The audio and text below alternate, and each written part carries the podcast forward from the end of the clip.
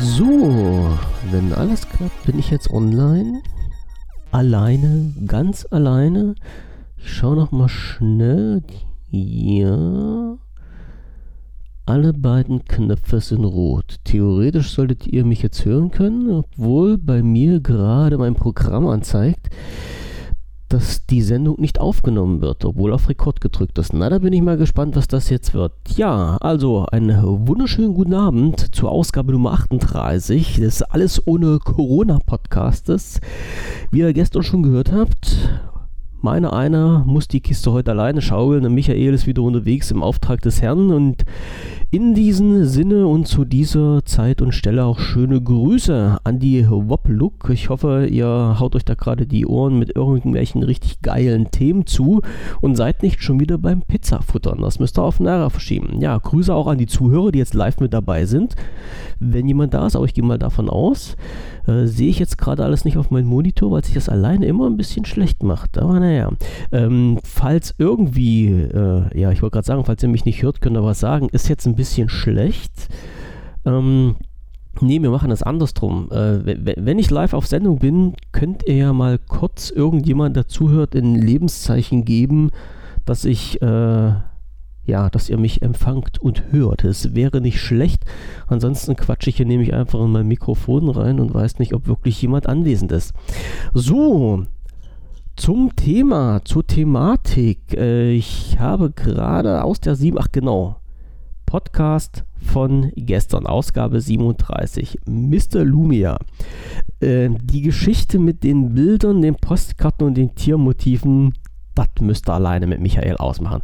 Ich weiß nicht, was die den armen kleinen Kerl da als Kind angetan haben, aber ja, irgendwas muss da ganz doll schief gelaufen sein. Also, das müssen wir dann wahrscheinlich morgen nochmal in die Sendung mit aufnehmen. Mir tut er auch leid, aber er hat wirklich irgendwie einen totalen Hass gegen Tiermotive, wie das auch immer zustande gekommen ist. Ehrlich muss ich sagen, äh, Postkarten, sowas, ich kenne das gar nicht. Ob das äh, jetzt so ein Ding war, was nur drüben auf der westlichen Seite von Deutschland passiert ist, keine Ahnung. So, jetzt schalte ich mich aber mal schnell in unseren Chat zur Sendung mit rein, damit ich wirklich mitbekomme, wenn hier irgendwas passiert. So. Ausgabe 38 hatte ich erwähnt. Heute, 14. Mai 2020, mittlerweile 19.32 Uhr. Eine Sendung, die meine eine alleine macht. Und äh, ich bin heute, habe ich gerade festgestellt, ein bisschen softwarelastig. War, das ist ein einziges Thema, was ich jetzt so auf dem Kasten habe, damit ich euch die Ohren ein bisschen voll labern kann. Weil ja, ist ja blöd, wenn ich ins Mikrofon reinspreche und ein Thema anfangen will und keiner antwortet mir. So, und da fangen wir halt auch schon mal an. Was ist mir untergekommen? Also ich habe schon Ihr wisst ja, die letzten, die letzten äh, Tage, Wochen, Monate äh, bin ich halt immer so auf den Trip, meinen Wechsel von Windows 7 zu Windows 10 vorzubereiten. Bin dann auf der Suche nach diverser Software, die ich dann unter Windows 10 nehmen kann oder die ich mir neu einrichten kann. Und äh, da ist mir so einiges Interessantes unter die Nase gekommen. Hat jetzt nichts zwingend ausschließlich was mit Windows 10 zu tun, sondern ich habe einfach bloß notiert, was mir irgendwie gefallen hat, was ich interessant fand. Und gefunden habe ich bei äh, Cashy, also auf Cashys Blog unter stadt-bremerhaven.de zu erreichen, ein Artikel, der mittlerweile schon ein bisschen älter ist, nämlich vom 20. April 2020. Und dort hat Cashy wieder mal auf, ein, äh, auf eine Software aufmerksam gemacht, die sich dann nennt BleachBit 4.0.0. Ein Reinigungswerkzeug für Windows und Linux. Und ich weiß, jetzt werden schon viele über die Hände über den Kopf zusammenschlagen und sagen, boah, ja, Reinigungswerkzeug. Sollte man doch ganz doll die Finger davon lassen. Ja und ja, also manchmal ist das schon hilfreich. Ich muss mal, ich schalte mal kurz meine Übersicht weg. Und guck mal, ich habe nämlich auch so ein Ding hier, mit dem ich ein bisschen arbeite. Das nennt sich ViseCare oder ViceCare 365. Das ist ein Tool, was mich ein bisschen unterstützt. Ähm, ist gut für so Bereinigung von Cache- und Temp-Dateien. Da nehme ich das immer gerne und das macht auch ordentlich sauber und knallt auch wieder ordentlich was weg.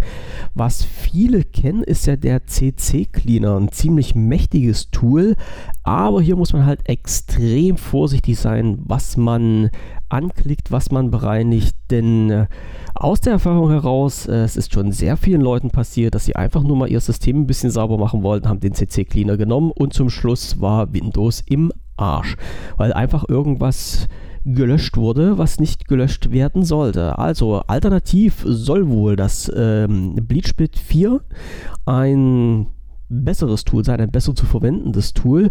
Ich werde das, also alles, was ich jetzt nenne, werde ich auf jeden Fall in die ähm, äh, Shownotes mit reinschreiben. Könnt ihr euch dann ja mal anschauen und gegebenenfalls mal ausprobieren, ob das was für euch ist. Das Positive an äh, Bleachbit ist, das Programm ist halt auch auf Deutsch und es ist Open Source, müsste dem Michael sogar gefallen.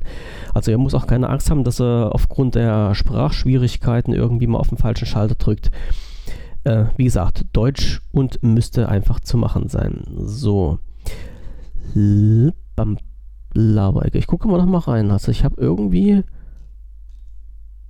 die starke Befürchtung, dass ich doch nicht so ganz online bin, wenn mir hier keiner antwortet. Naja, okay, weiter geht's.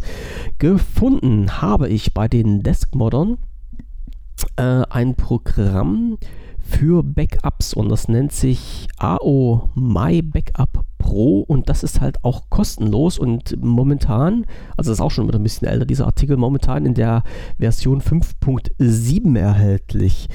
Und äh, Backup-Programme sind ähm, ja eigentlich gar nicht äh, so schlecht. Man merkt das halt immer spätestens, wenn man halt irgendwas versaut hat, irgendwas aus Versehen gelöscht, irgendwas zerschossen hat. Dann denkt man sich immer, hätte ich doch mal ein Backup-Programm genommen, um irgendwelche Daten zu sichern. Ich hatte ja schon öfter mal angesprochen, äh, was ich sehr gerne nehme für Office, ist das Mo-Backup. Äh, ist wirklich ein absolut klasse Programm, was auch plus ein paar Euro kostet. Und wer da noch ein bisschen mehr seine Daten sichern will, könnte mal bei AOMI Backupper Pro reinschauen. Wie gesagt, momentan irgendwie kostenlos. Ich hoffe, dass es noch kostenlos ist. Äh, ansonsten kostet dieses Programm in der Jahreslizenz wohl um die 40 Euro. Ähm, ach genau, hier steht es. Kostenfrei bis 8. August 2020. Also ihr habt noch ein bisschen Luft, euch das runterzuladen. Link ist in den Shownotes drin oder kommt dann halt in die Shownotes mit rein. Weiter geht's. Äh, ja, ein Problem, ein, Problem, was mich wirklich äh, selber betrifft.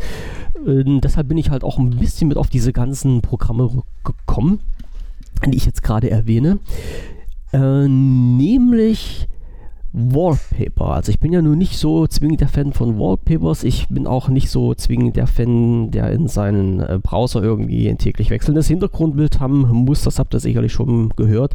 Aber ich habe ja auf meinen auf meinem Bildschirm einfach ein ganz stinknormales äh, Hintergrundbild drauf. Jetzt habe ich natürlich das Problem, dass ich mir äh, einen neuen Monitor gegönnt habe und dieser Monitor ist ein bisschen größer als den, den ich vorher hatte. Also jetzt muss ich mal schnell schauen. Ich glaube, den ich jetzt habe, das ist ein, also der neue ist ein 27 Zöller, der alte ist ein 24 Zöller. Die betreibe ich aber parallel.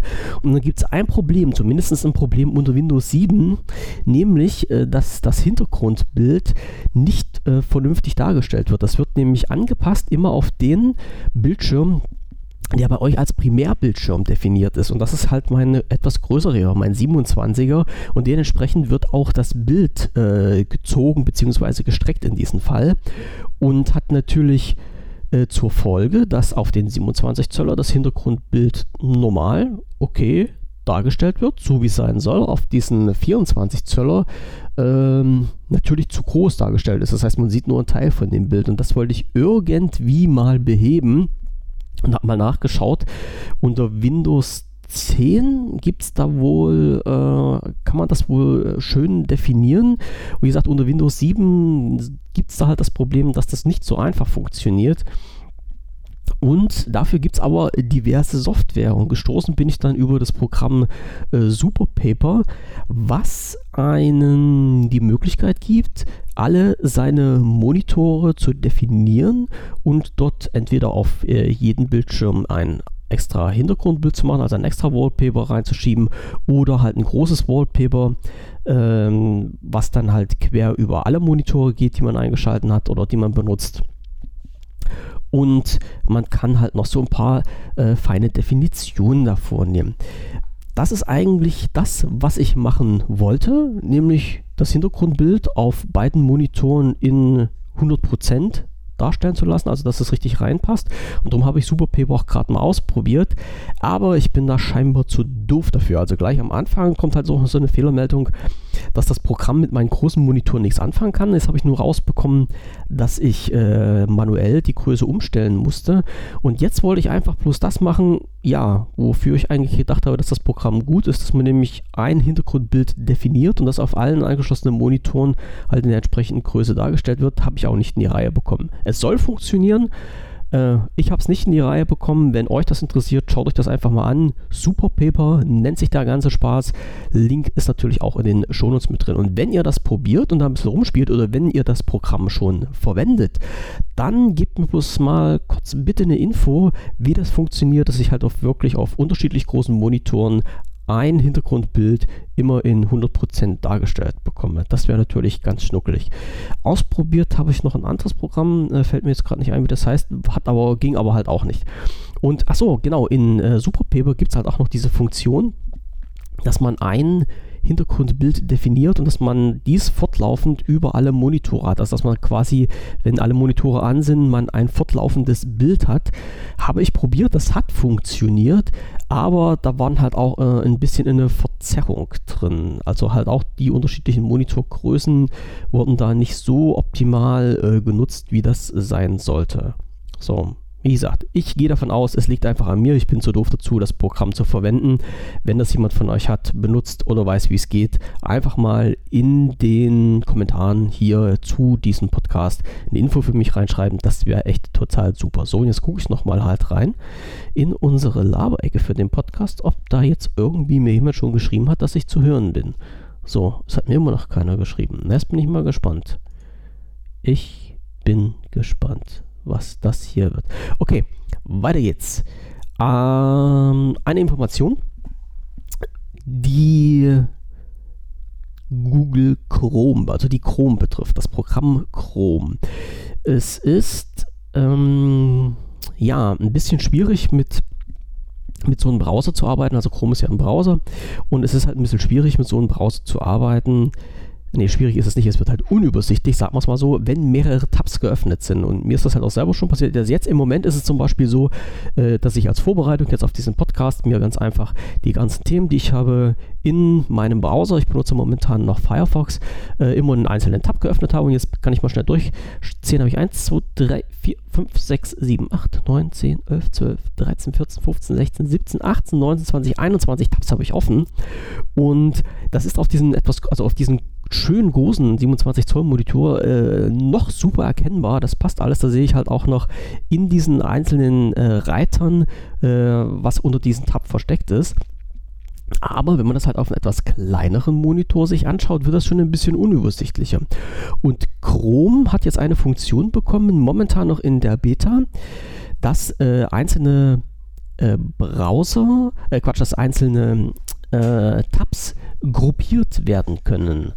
So, und zwar soll das wohl so sein, dass die optisch, also in unterschiedlicher Farbe, markiert werden, dass ich jetzt zum Beispiel äh, was, was, was mache ich jetzt? Also alles, wenn ich jetzt hier über Software spreche, jetzt wie in diesem Podcast, dass ich halt alle Programme, die ich als äh, testenswert erachte, halte ich in, in, in eine Tab reinschmeiße, die markiere ich mit blau.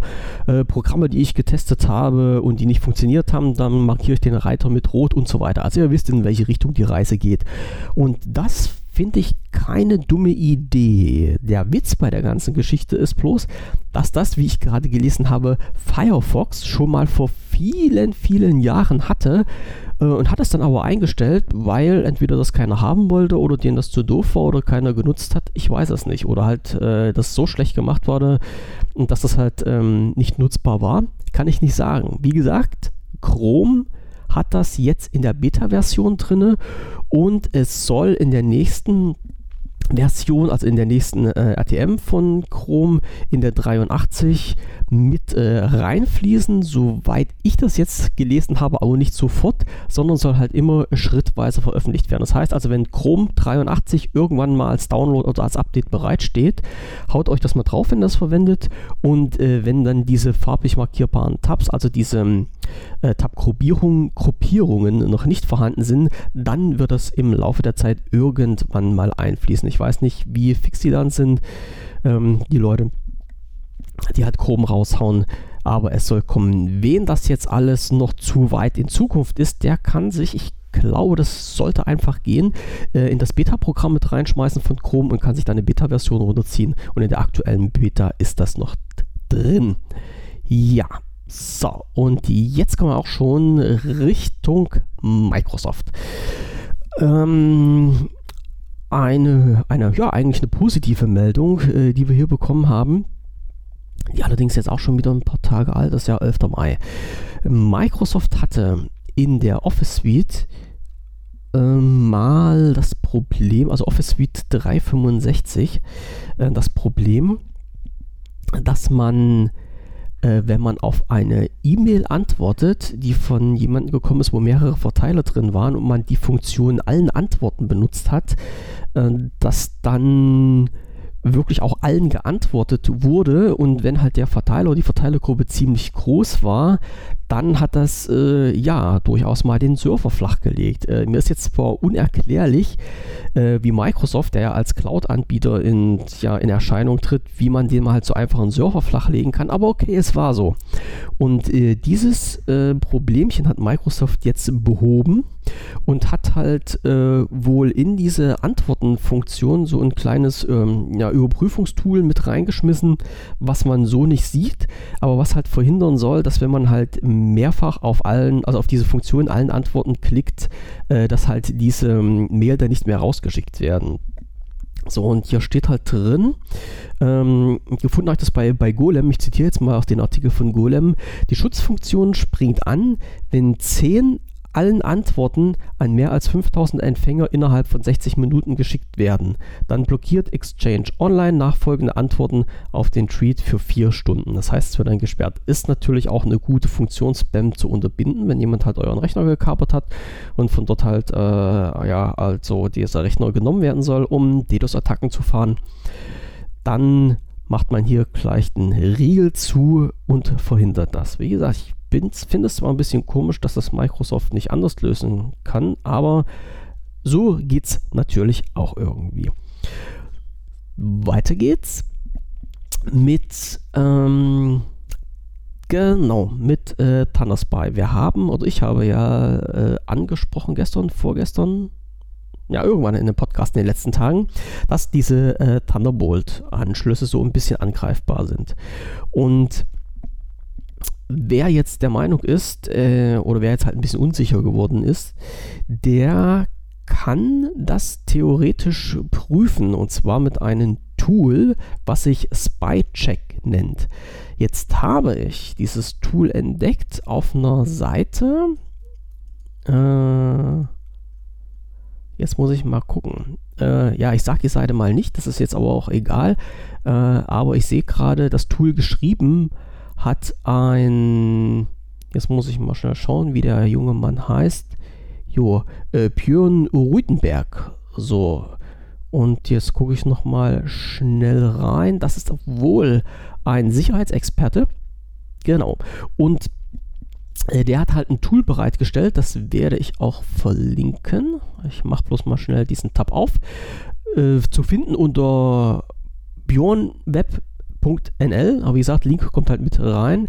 Dort könnt ihr euch das Tool runterladen und könnt mit diesem Tool eure Thunderbolt-Anschlüsse überprüfen, ob die gefährdet sind oder nicht. Ich will jetzt keine Panik machen, aber wer möchte, kann sich dieses äh, Tool namens Spycheck runterladen. testen und dann seid ihr auf der sicheren Seite, ob dieser äh, Anschluss angreifbar ist oder nicht. Und in diesem Zusammenhang habe ich vorhin von Marvin noch einen äh, Link bekommen. Danke Marvin an dieser Stelle. Ich habe es ich hab's gesehen, auch wenn ich nicht geantwortet habe. Der Link ging äh, auf ein YouTube-Video von, jetzt muss ich schauen, von der Microsoft Ignite aus dem Jahr 2019, also von ähm, November 2019. Und das Video heißt äh, Real Life Hacks for Windows and Office and How to Stop Them. Und in diesem Video wird nochmal gezeigt, oder äh, ist halt, äh, ja, diese, der Dave Weston zeigt halt, wie man mit recht einfachen Mitteln über solche Anschlüsse einen fremden Rechner ja hacken kann eigentlich. Ja, es ist ja halt hacken, also auf diesen Rechner dann zugreifen kann, so mit Aushebelung des Passwortes und so weiter. Und äh, Video verlinke ich auch mit.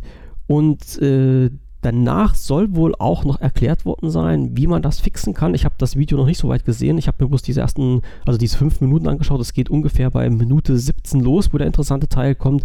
Und dort habe ich bloß mal so, so nee, fünf Minuten war es nicht, zwei, drei Minuten reingeschaut und habe mir angeschaut, wie einfach das doch geht, halt über einen anderen Rechner mit einem äh, ja, Programm dann äh, auf einen Rechner zuzugreifen und dort halt ja Passwörter auszuhebeln und dann halt an diesen anderen Rechnern noch lustige Sachen zu machen, wie zum Beispiel die Videokamera fernzubedienen und sowas alles. Also das ist schon äh, nichts, wo man lachen kann und wenn man das fixen kann, sollte man das auch machen. In diesem Sinne, schaut euch das Video auch gerne mal an und fixt dann halt auch eure Lücken. Und jetzt weiß ich nicht, das kann natürlich sein, weil das Video bzw. die Infos schon ein paar Tage alt sind, wie gerade erwähnt, dass zwischendurch halt auch von Microsoft selbst so ein äh, Fix rausgekommen ist, um halt diese Lücken zu schließen. So, weiter geht's mit, genau, wir, wir bleiben jetzt ganz einfach mal bei Microsoft. Microsoft hat ähm, für seine Surface-Reihe ein, eine Tool-Sammlung, so nenne ich es mal, die sich da ganz einfach nennt äh, Surface Tools for IT. Und äh, ja, das sind halt so, ja, was soll ich sagen, Sachen drin, wo man halt äh, Daten vernichten kann auf dem Surface, wo man so ein Diagnose-Toolkit drin hat und äh, noch einige Sachen mehr. Äh, interessant, allgemein für die Surface-Reihe kann ich jedem nur empfehlen. Jetzt aber waren sie ganz fix. Also ich, wir hatten ja vorige Woche schon erwähnt, dass halt Microsoft äh, diverse neue Hardware auf den Markt geschoben hat, unter anderem auch das Surface Go 2 und das Surface Book 3. Und dies, für diese beiden Geräte ähm, wurde dieses Surface Tool for IT äh, jetzt auch mit einbezogen. Das heißt, auf diesen beiden Geräten äh, kann dieses Tool jetzt mitgenommen werden, beziehungsweise äh, ist geplant, rauskommen soll die neue Version dieses ähm, Surface Tool for IT, beziehungsweise für diese Tools am 20. Mai. Also ab 20. Mai stehen diese Tools bereit und sind dementsprechend auch aufgearbeitet für das Surface Go 2 und für das Surface Book 3. So wird ein Schuh draus. Okay, falls jemand von euch schon die Geräte hat, also das Book 3 noch nicht, weil das soll ja erst noch kommen, aber das Surface Go 2 ist ja schon im Handel. Mm, weiter mit einer positiven Nachricht von Microsoft. ja, die, die, müsste eigentlich auch von Michael kommen. Äh, ein Artikel von Heise Online. Und zwar mit der Überschrift Microsoft, Microsoft gibt Cerberus frei. Neue Open Source Bausteine für Cloud Data Center. Und das lese ich jetzt auch mal kurz vor, weil da ist sicherlich alles ganz fix erklärt, worum es sich handelt. Äh, wie gesagt, Artikel von heise.de. Anlässlich des OCP Global Summit am 12. Mai 2020 hat Microsoft den Code weiterer Bausteine für Cloud-Rechenzentren freigegeben und Pläne für zukünftige Quellcode-Öffnungen in Aussicht gestellt. Microsoft ist seit 2014 Mitglied des OCP. Ähm, das offene Hardware-Designs für Rechenzentren herausgibt. Im Vorjahr hatte Microsoft unter anderem seinen als Zipline bezeichneten Algorithmus zur Datenkomprimierung in der Azure Cloud offengelegt. Und äh, weiter geht's. Laut einem in Summit flankierenden Blog-Eintrag plant Microsoft für das Jahr 2020 den Quellcode zu einem Cerberus genannten Standard für kryptografische Mikrocontroller freizugeben, einschließlich zugehörigen Tools, Systemprozesse, Architektur, Referenzarchitektur und Firmware. Den kompletten Artikel verlinke ich natürlich auch mit. Und ja, hier scheint Microsoft doch mal wieder ein bisschen was für äh, die Community zu tun, für die äh, Open Source Fans. Und ich bin mal gespannt, wie das weitergeht. Also, das sind ja nun äh, noch ein, ja, wie gerade schon angesprochen, in den Artikel schon ein paar Sachen rausgekommen von Microsoft, die gar nicht so uninteressant sind. Äh, ich kann jetzt persönlich damit nichts anfangen, stecke ich nicht in der Materie drin. Äh, die Leute, die halt mit ähm, Kryptographie zu tun haben, für die wird das sicherlich interessant sein. Und ich gehe halt auch davon aus, dass sobald die Sachen veröffentlicht wurden, weil ja steht ja drin, plant für das Jahr 2020 äh, die Herausgabe, dann werden wir sicherlich nochmal aus den geeigneten Quellen Feedback bekommen, ob das halt wirklich so was Tolles ist, was uns Microsoft da an die Hand gibt. So, zack, nächster Tab. Was habe ich hier? Genau, ach, äh, genau. Microsoft, ja, wie gesagt, wir sind jetzt halt auf Microsoft Dampfer. Ähm, eine, ja, doch eher negative Meldung. Und zwar ist ja Microsoft äh, in letzter Zeit bekannt geworden, dass diese Aktualisierung für Windows 10 immer in regelmäßigen Abständen rauskommen. Und äh, bisher war das halt so, dass Microsoft dies für seine ja, beiden ähm, Systeme, also für die 32-Bit-Version und für die 64-Bit-Version herausgegeben hat. Und jetzt ist aber durchgerutscht, dass für das nächste Update, was Ende Mai ansteht und auch wahrscheinlich Ende Mai kommen soll, was bisher kam da zumindest noch kein äh, widersprüchliche Info dazu, dass dieses Mai-Update nur für die 64-Bit-Version bereitgestellt werden soll. Sprich also, Microsoft begräbt jetzt äh, Updates für die 32-Bit-Version seines Windows 10 Betriebssystems. Ist natürlich nicht wirklich eine coole Sache, weil dann kommen wir nämlich genau zu dem Punkt, dass halt ja zur Neuerung nicht mehr mit einfließen für die Leute, die halt unter 32-Bit arbeiten. Und jetzt weiß ich nicht, inwieweit äh, auch sicherheits- und systemrelevante ähm, ja, Updates da rausgelassen werden. Also soweit wie ich das jetzt gesehen habe, ist äh, das komplette Update-System dann für die 32-Bit-Architektur eingestellt, weil Microsoft einfach sagt, das Ding ist zu alt und damit arbeitet sowieso keiner mehr. Hm.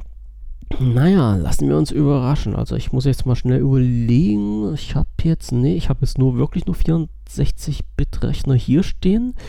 Äh, ich wüsste jetzt auch keinen mehr, der mit einem 32-Bit-Rechner arbeitet. Schön ist es aber halt trotzdem nicht, dass halt diese Nutzer mit dieser, ja, okay, ich gebe es zu, doch etwas älteren Architektur jetzt plötzlich aus dem Update-System rausgeschmissen werden. Ähm, noch eine kleine Info am Rande.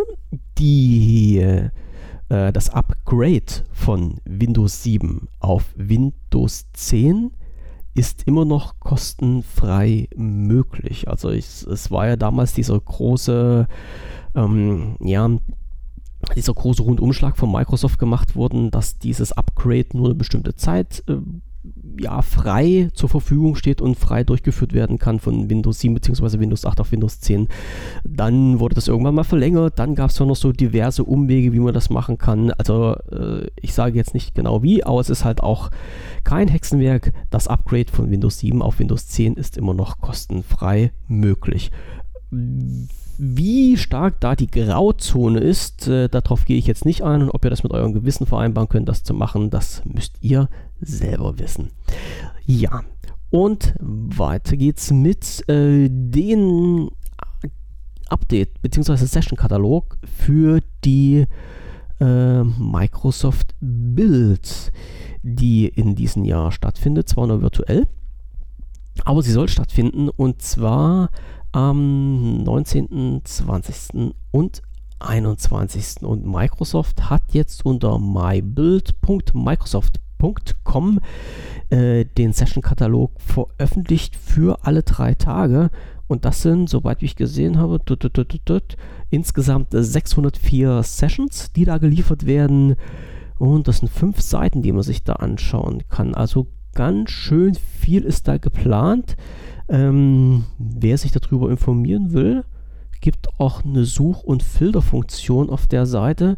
Der kann sich das mal in Ruhe reinziehen. Also wie gesagt, Session-Katalog ist jetzt da mit allen, was auf der Bild stattfinden soll. Ja, und jetzt neigt sich dieser Podcast, diese Sendung langsam dem Ende und ich gebe noch für die Leute, die zu viel Zeit haben oder einfach mal sich in Ruhe zurücklehnen und zocken möchten, noch zwei kleine Spieletipps. Spieletipp Nummer 1, ich glaube, das dürfte kein heute entgangen sein. Ähm, der äh, Spielehersteller oder der Spieleproduzent äh, Epic hat mit GTA 5 heute ja so, ein, äh, so eine kleine Bombe gestartet. Also GTA 5 kann man momentan kostenfrei downloaden. Und das hat jetzt dazu geführt, dass ich habe es, also bevor ich den Podcast ja aufgenommen habe, circa so 10, 15 Minuten vorher habe ich das mal probiert und war auf der Epic-Seite drauf, weil mich das einfach mal interessiert hat. Äh, da war die Seite platt. also äh, mit einem Schlag äh, war es wirklich so, dass die Leute dann angefangen haben, äh, extrem die Seite zu belagern und runterzuladen, obwohl diese Info seit über 14 Stunden draußen ist. Also äh, es wurde aber halt wirklich geschafft, diesen Server platt zu machen. Momentan äh, ich habe es gerade eben nochmal probiert, bekommt man zumindest die Startseite, also auf, der, auf die Epic-Seite kommt man drauf. Und äh, ich, ich gucke nochmal drauf, also unter epicgames.com äh, ist das alles zu finden. Ich versuche nochmal näher einen Direktlink zu GTA 5 reinzumachen. Wenn das klappt, ich aktualisiere jetzt nochmal die Seite und schau mal jetzt live, was passiert. Es sucht, es sucht, es sucht. Ja, ja, es sieht gut aus. Also die Seite wird geladen. Das heißt, die haben das wahrscheinlich irgendwie in den Griff bekommen. Und man kann zumindest auf die Startseite wieder drauf. Also, wie angesprochen, GTA 5 momentan kostenfrei. Link kommt in die Shownotes mit rein. Äh, jetzt, ah, genau, wichtig noch, bis zum 21. Mai gibt es das Spiel kostenlos. Und äh, soweit wie ich das jetzt gelesen habe, Lifetime. Also einmal runterladen. Äh, ihr braucht, wenn ich mich nicht recht irre, den äh, Epic Game Launcher dazu und ein entsprechendes Konto bei Epic Games. Dann habt ihr das Ding aber für immer kostenfrei bei euch gespeichert und könnt das halt unendlich spielen. Also soweit zumindest wie ich das jetzt gesehen habe, keine Version, die irgendwie zeitlich begrenzt ist. So, und jetzt habe ich endlich eine Meldung bekommen, dass wohl irgendwas, zack, zack, zack, ganz alleine, genau. Also der Herr Kaiser von Deutschland hört mich zumindest, ja, ganz alleine heute. Aber schön, dass ich jetzt zumindest ein Feedback bekommen habe, dass ich live auf Sendung bin und mich jemand hört. Das ist schon mal nicht schlecht. Habe ich jetzt nicht eine halbe Stunde für umsonst geklatscht. Äh, ja, geklatscht, ja. Gequattert, wollte ich sagen. Also, nochmal. Ähm, Epic Games GTA 5 momentan kostenfrei. Links kommt in die Shownotes mit rein. Zu haben das Spiel bis zum 21. Mai. Also bis zum 21. Mai müsst ihr euch die Kiste runterladen, um das dann für immer behalten zu können. Das war Tipp Nummer 1. Der Tipp Nummer 2 Fallout 76. Ähm, und die Leute, die Fallout 76 kennen, jetzt bitte nicht vom Stuhl kippen. Ähm, ich spiele das Spiel selbst seit der Beta und äh, ja, ich weiß nicht, wie ich das jetzt richtig sagen soll. Ähm, ja, Bethesda hat sich nicht wirklich was Gutes mit diesem Spiel getan, weil seit Tag der Veröffentlichung, seit Tag, äh, noch nicht mal seit Start der Beta, sondern sogar noch vorher, haben die wirklich jedes Fettnäpfchen mitgenommen, was es halt irgendwie nur gab, was da irgendwie rumstand. Oder sie haben sich selber welche hingestellt, ich weiß es nicht. Also Fallout 76, ein Spiel, was man spielen kann, ähm, was zum Originalpreis, ich weiß gar nicht, was das damals mal gekostet hat, ich glaube 60 Euro oder sowas, äh, was die 60 Euro, was, was der, der Original, den Originalpreis aber nicht wert ist. Das, aus meiner Sicht zumindest nicht, das muss ich jetzt dazu sagen. Also ich habe mir das Spiel damals geholt für, oh, jetzt muss ich schwindeln, für unter 20 Euro. Das war mein Limit, weil ich in der Beta auch schon mitgemacht habe, gesehen habe, was es da für Fehler gab und für Bugs und diese Bugs sind äh, bis jetzt noch nicht verschwunden und ich habe damals gesagt, okay, äh, wenn das Ding unter 20 Euro sinkt, dann kaufe ich mir es zum Spielen, habe ich damals auch gemacht. Äh, man kann das ein bisschen zocken, aber man sollte halt wirklich äh, keine allzu hohen Ansprüche stellen und das Spiel einfach mal so hinnehmen, wie es ist. Also mit, äh, man zockt das ganz in, in Ruhe durch äh, und hat dann seinen Spaß dran. Nee, so ist es nicht immer. Also man stößt schnell auf irgendwelche Bugs, die einen den Spielspaß ein bisschen versauen. Aber ist eine andere Sache. Zumindest gibt es, weil, ich gehe mal davon aus, weil sehr wenig Leute das Spiel letztendlich gekauft haben, beziehungsweise weil die Kaufzahlen so extrem äh, nach dem Release zusammengebrochen sind, immer mal wieder Zeiten, wo Bethesda dieses Spiel kostenfrei für einen begrenzten Zeitraum allerdings nur zur Verfügung stellt. Und das ist jetzt das Wochenende. Also ab dem 14., also ab heute, für äh, für, also bis zum 18., 14. bis 18.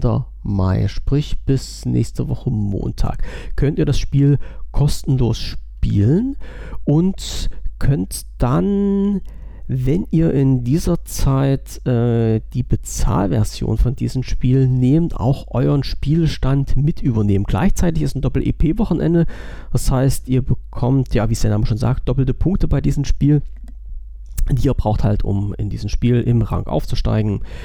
Ähm, was da dahinter steckt, erzähle ich jetzt nicht. Äh, können wir zu einer anderen Zeit nochmal machen. Wen es interessiert, kann ich da ein bisschen Auskunft drüber geben, ist kein Problem. Und natürlich ist es jetzt ein ziemlicher Reiz, wenn man jetzt drei bzw. vier Tage durchzocken kann. Äh, kann man es halt auch momentan mit diesem Doppel-EP-Wochenende locker flockig schaffen, auf Rang 50 zu kommen, was so ein erstrebenswerter Rang ist, weil man dann halt äh, mit diesem Rang halt auch alle Baupläne mh, als Maximallimit äh, machen kann. Also ja, wie gesagt, ich sage jetzt nichts weiter dazu. Würde jetzt zu viel Zeit in Anspruch nehmen. Wer da reinschauen möchte, wen es interessiert, ähm, Account anlegen. Ihr braucht einen Account bei Bethesda. Ich glaube, dieses äh, Free Play ist momentan auch nur über den Bethesda Launcher möglich. Also es gibt seit, ich glaube, seit Anfang des Monats oder seit äh, letztem Monat gibt es dieses Spiel auch bei Steam. Dort funktioniert dieses Free Play, glaube ich, nicht. Äh, zieht euch das am besten über den ähm, Bethesda Launcher runter und nicht erschrecken. Das ist jetzt mittlerweile, glaube ich, fast 60 Gigabyte groß. Also die Daten müsst ihr euch runterziehen, um das spielen zu können. Und dann könnt ihr halt mal übers Wochenende kostenlos zocken. Das sollte jetzt auch mit dem Download keine Probleme geben, aber es sei halt gesagt, die Server sind nicht so stabil und naja, okay. Aber für Umme kann man das jetzt mal für ein paar Tage machen. Und für die Leute, die schon länger spielen, halt der Hinweis: Doppel-EP-Wochenende, legt los, ähm, vergesst die Cranberry-Soße nicht und dann könnt ihr in Ruhe zocken, Punkte schaufeln und euren Charakter ein bisschen hochleveln. So, das war's für heute. Jetzt schaue ich mal schon auf die Uhr drauf. Wie lange habe ich heute alleine gemacht? Ja, mittlerweile sind es doch 37 Minuten geworden.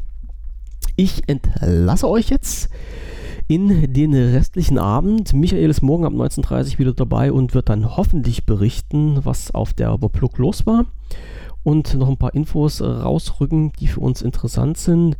Dann hoffentlich wieder ganz sanft in einem Gespräch zu zweit, was wesentlich angenehmer ist, als alleine hier vor dem Mikrofon zu sitzen und zu quatschen. Das kann ich euch jetzt schon mal sagen. Aber ich hoffe, es war heute nicht allzu langweilig, die Themen, die ich angeschnitten habe. Und ja, dann Spruch wie immer, der Podcast ist zu erreichen in der Konserve unter podcast.wbvision.de. Morgen 19.30 Uhr die nächste Sendung zusammen mit dem Michael. Und ich sage schönen Abend noch, danke fürs Zuhören Bleibt gesund und Grüße aus der Corona-freien Zone. Bis morgen. Tschüssing.